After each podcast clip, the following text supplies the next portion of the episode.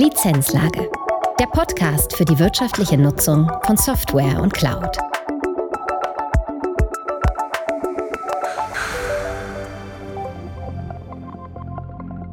Herzlich willkommen zu einer neuen und einer besonderen Folge der Lizenzlage. Was als Idee begann, hat sich zu einer kleinen Institution entwickelt. Und das Team möchte diesen Meilenstein gebührend feiern.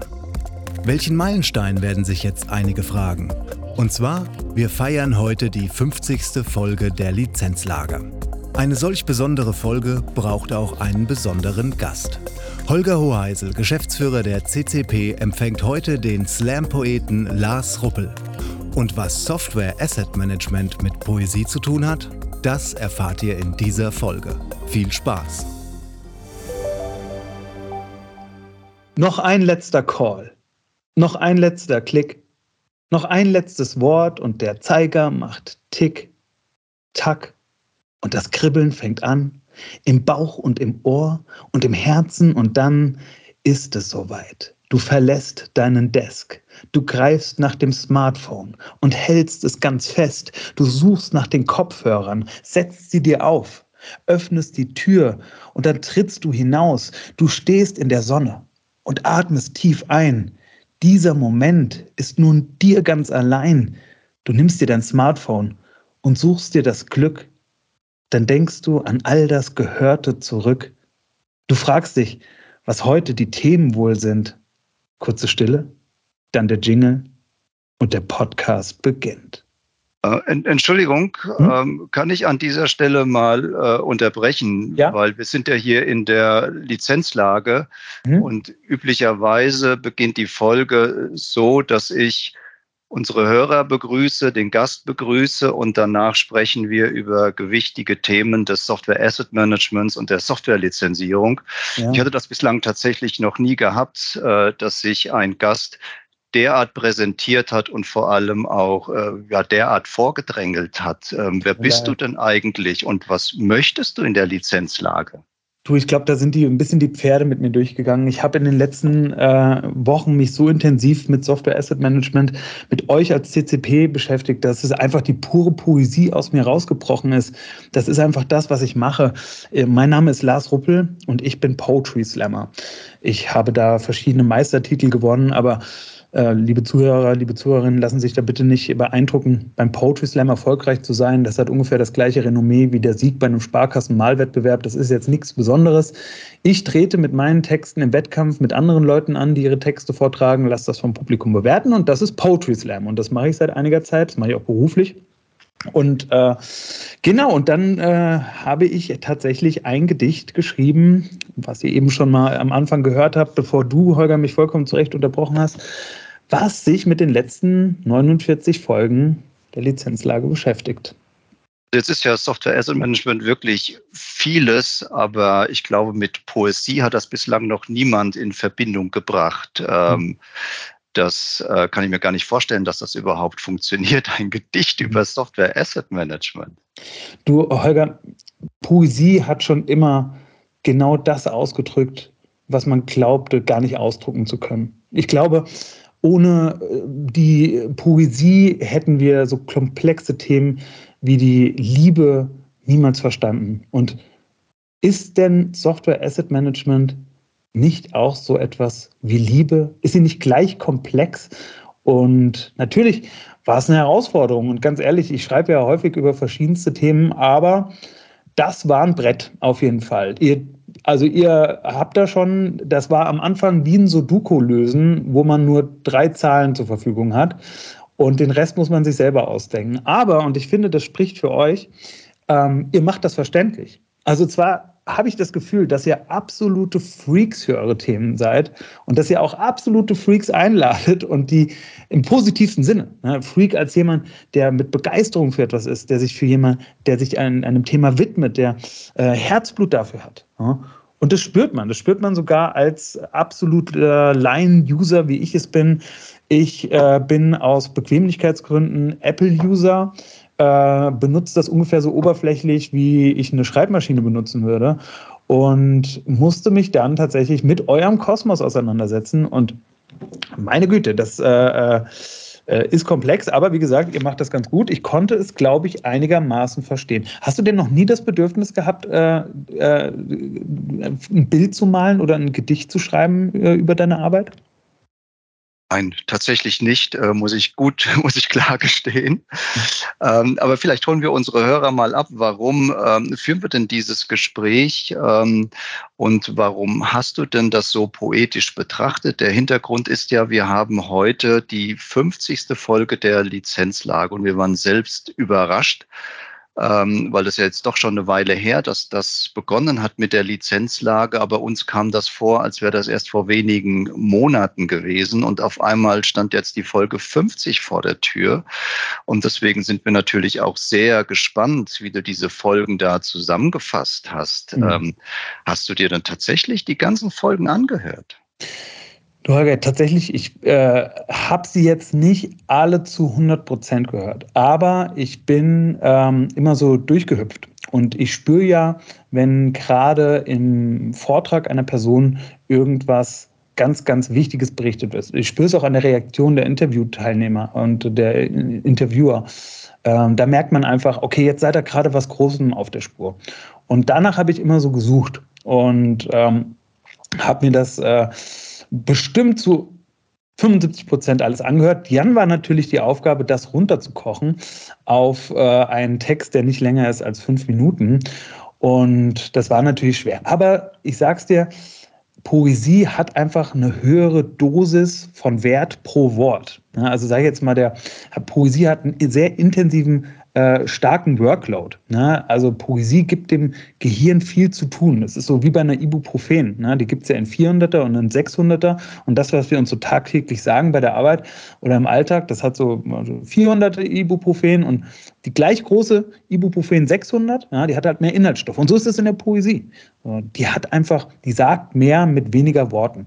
Und das machen wir ja tatsächlich unser ganzes Leben lang. Vollkommen unabhängig, ob wir nachher äh, Entwickler werden, Lizenzmanager ähm, oder Fußballstars. Wir alle reagieren auf Poesie und schaffen es, durch Poesie komplexe Themen zu verstehen. Zum Beispiel, wenn wir auf die Welt kommen. Wir kommen alle auf die Welt und können nicht mehr sagen als Wäh. Die ersten paar Wochen unseres Lebens geht komplett klar nur mit Wäh. Ja, das ist so der Code, den wir für alles verwenden. Und trotzdem tragen uns unsere Eltern Gedichte vor, in Form von Liedern. Lalelun oder Monet Mondschau zu, weißt du, wie viele Sterne dann stehen, Guten Abend, Gute Nacht, Twinkle, Twinkle, Little Star, Claire de la Lune, das machen sie auf der ganzen Welt. Und obwohl wir kein einziges Wort verstehen, spüren wir, worum es geht. Durch das, was zwischen den Zeilen nicht ähm, nicht gedruckt wurde, durch das, was mit den Menschen passiert, die die Zeilen vortragen. Es ist quasi das Gefühl hinter den Worten wird aktiviert. Und da ist natürlich vielleicht ein Unterschied ähm, zu der sehr konkreten äh, Sprache, die ihr verwendet. Ja, habe ich versucht, eben eine Sprache zu verwenden, die Gefühle öffnet. Und so wie wir damals dann eben auch ähm, verstanden haben, was unsere Eltern uns mit diesen Liedern sagen wollten, nämlich die Botschaft, schlaft endlich ein, verdammt nochmal, habe ich versucht, einen Text zu schreiben, der vielleicht euch auch und eure Zuhörerinnen und Zuhörer auch neue Dinge entdecken lässt zu dem, was man sonst im Alltag einfach beruflich macht. Und dieses Schreiben von Texten oder den Umgang mit Sprache als Reim ähm, den zu verbinden mit Software Asset Management, finde ich überhaupt gar nicht so abwegig, weil eigentlich machen wir das unser ganzes Leben lang. Ähm, wenn wir als Kinder ähm, merken, was wir alles mit Sprache machen können, ist das Erste, was wir mit Sprache machen, zu reimen. Das haben wir alle gemacht. Ich kann dir mal so ein paar Reime aus meiner Kindheit sagen. So, ähm, Ene Miste, es rappelt in der Kiste, Ene Mene Meck und du bist weg. Äh, fang mich doch, Eierloch, kriegst mich sowieso nicht. Ähm, oder wir haben Familienplanung gemacht mit dem Reim. Äh, an beiden Seiten stand ein Kind, in der Mitte sprang ein Kind, so Seil, und alle haben gesungen, verliebt, verlobt, verheiratet, geschieden. Wie viele Kinder willst du kriegen? Eins, zwei, drei. Und so oft wie man hüpft, kriegt man Kinder. Bei mir wären es 48, aber egal. Ähm, das heißt, wir haben unser ganzes Leben lang ganz viel mit Sprache schon gespielt. Der Reim ist in uns allen drin. Und irgendwann werden wir dann einfach ähm, das, was wir uns beruflich aussuchen und haben nicht mehr so Lust auf Poesie. Und ich durch meine Arbeit als Poetry Slammer versuche, Menschen in allen Branchen dieser Welt wieder von der Schönheit von Sprache zu begeistern. Denn das ist das, was Poetry Slam will. Poetry Slam möchte alle Menschen vor die Bühne laden, möchte sagen, hier, das ist auch Poesie. Poesie ist nicht nur was, was im Unterricht ver, äh, behandelt wurde, wofür du eine 5 bekommen hast. Poesie ist nichts, was einfach im Regal vergammelt oder was von alten, weißen, toten Männern gemacht wurde, die zufällig wie Straßen hießen, sondern Poesie ist was für alle und die kann Spaß machen. Und bei mir war das genauso. Ich war 16 äh, Jahre alt und hatte auch gedacht, ach, Poesie ist nichts für mich. Ähm, und dann habe ich aber Poetry Slam kennengelernt. Und da habe ich dann ähm, für mich entschlossen, wow, das will ich auch machen. Ich möchte ähm, Menschen die gleiche Freude an Sprache vermitteln, die ich empfinde, wenn ich ein Gedicht lese, schreibe, höre oder vortrage. Und habe das auch meinen Eltern gesagt, habe gesagt, Moni Ecki, pass auf, ich mache keine Ausbildung, habe ich bis heute nicht, keinen einzigen Tag. Ich mache kein Studium, habe ich bis heute nicht, keinen einzigen Tag. Ich werde Dichter. Und ähm, dann muss man sagen, da ähm, hat meine Mutter daraufhin lange geweint, tatsächlich. Ähm, dann hat sie ganz viel getrunken, dann hat sie wieder geweint. Also es war auf jeden Fall nicht ihr Berufswunsch. Sie wollte schon immer, dass ich Software Asset Manager äh, werden würde. Ähm, aber auf jeden Fall habe ich dann als Poetry Slammer auf der ganzen Welt gemerkt, ich hatte viele Projekte äh, für das Goethe-Institut im Sudan, habe die sudanesischen Poetry Slam Meisterschaften organisiert, äh, in Indien das gleiche, in England, USA, Italien, Frankreich. Äh, ich äh, war sogar mal in Gießen. Es ist äh, vollkommen egal, wo man hinkommt. Überall auf der Welt ist Poesie. Überall auf der Welt lieben der Menschen Poesie, lieben es die Menschen, Gedichte zu schreiben, zuzuhören. Und so ist das bei den Menschen überall auf der Welt, aber auch in jeder Berufsgruppe. Und ich hoffe, da jetzt heute vielleicht das offizielle Gedicht des Software Asset Managements oder zumindest von CCP geschrieben zu haben erstmal sehr ähm, beeindruckend, was du alles gemacht hast. Aber ich habe in unserem kurzen Gespräch äh, doch wirklich eine Menge gelernt. Ähm, mhm. Wenn ich das mal zusammenfassen darf, Software Asset Management ist wie Liebe. Liebe ist Poesie. Poesie ist wie Schmerzmittel, wenn du jetzt den Ibuprofen-Vergleich nimmst. Das heißt ja im Umkehrschluss, Software Asset Management ist wie Schmerzmittel. Das ist ja eine wunderbare Sicht auf unsere komplexen Themen, die wir tagtäglich äh, zu bewältigen haben. Mhm. Vielleicht noch eine Sache und dann interessiert mich tatsächlich sehr brennend, was du für uns erarbeitet ja. hast. Noch äh, was für unsere Hörer. Wir haben jetzt auch die 50. Folge zum Anlass genommen, den Webauftritt der Lizenzlage zu erneuern. Mhm. Und das bietet jetzt viel mehr Möglichkeiten der Interaktion. Das heißt, ihr erreicht uns nicht nur unter lizenzlage.ccpsoft.de, sondern auch direkt könnt ihr Folgen kommentieren und mich interessiert natürlich sehr stark, was ihr jetzt von dem Gedicht haltet, was Lars Ruppel für CCP und für die Lizenzlage entwickelt hat. Genau, schreibt das gerne äh, in die Diskussion. Bin gespannt, ob euch dieses Gedicht vielleicht auch was Neues gebracht hat, eine neue Sicht auf eure tägliche Arbeit. Ähm, soll ich es mal vortragen? Sehr, sehr gerne. Ich bin sehr gespannt. Super gerne. Für alle, ähm, die vielleicht im Hören von Gedichten aufgrund des stressigen Alltags äh, nicht mehr ganz so geübt sind, ähm, es gibt tatsächlich so etwas wie poetische Überforderung. Äh, das ist jetzt so ein kurzer äh, Disclaimer äh, bezüglich der Sicherheit des Publikums. Ähm, poetische Überforderung kann sich einstellen bei ähm, Überforderung beim Hören von Gedichten. der Fachbegriff für diese noch relativ unerforschte Krankheit ist ähm, Morbus Goethe. ich bin da auf jeden Fall dran, aber auch mit in Marburg sässigen Pharmaunternehmen äh, daran zu arbeiten. Ich habe ja selber viele Jahre ähm, in Marburg verbracht, habe dort gelebt. Ähm, in der Altstadt, wunderschön. Also es gibt keinen schöneren Ort für einen äh, so tollen Software Asset Management Player wie CCP als Marburg. Und ähm, wenn man beim Hören jetzt, also die ersten Symptome von Morbus Goethe sind äh, dass man das dringende Bedürfnis empfindet, RTL 2 gucken zu wollen. Äh, falls sich das einstellen sollte während des Hören des Gedichtes, dann bitte einfach schreiend aus dem Raum oder aus dem Büro rennen. Und dies ist das Gedicht. Noch ein letzter Call. Noch ein letzter Klick. Noch ein letztes Wort und der Zeiger macht Tick, Tack und das Kribbeln fängt an. Im Bauch und im Ohr und im Herzen und dann ist es soweit. Du verlässt deinen Desk. Du greifst nach dem Smartphone und hältst es ganz fest. Du suchst nach den Kopfhörern, setzt sie dir auf, öffnest die Tür und dann trittst du hinaus. Du stehst in der Sonne und atmest tief ein. Dieser Moment ist nur dir ganz allein. Du nimmst dir dein Smartphone und suchst dir das Glück. Dann denkst du an all das Gehörte zurück. Du fragst dich, was heute die Themen wohl sind.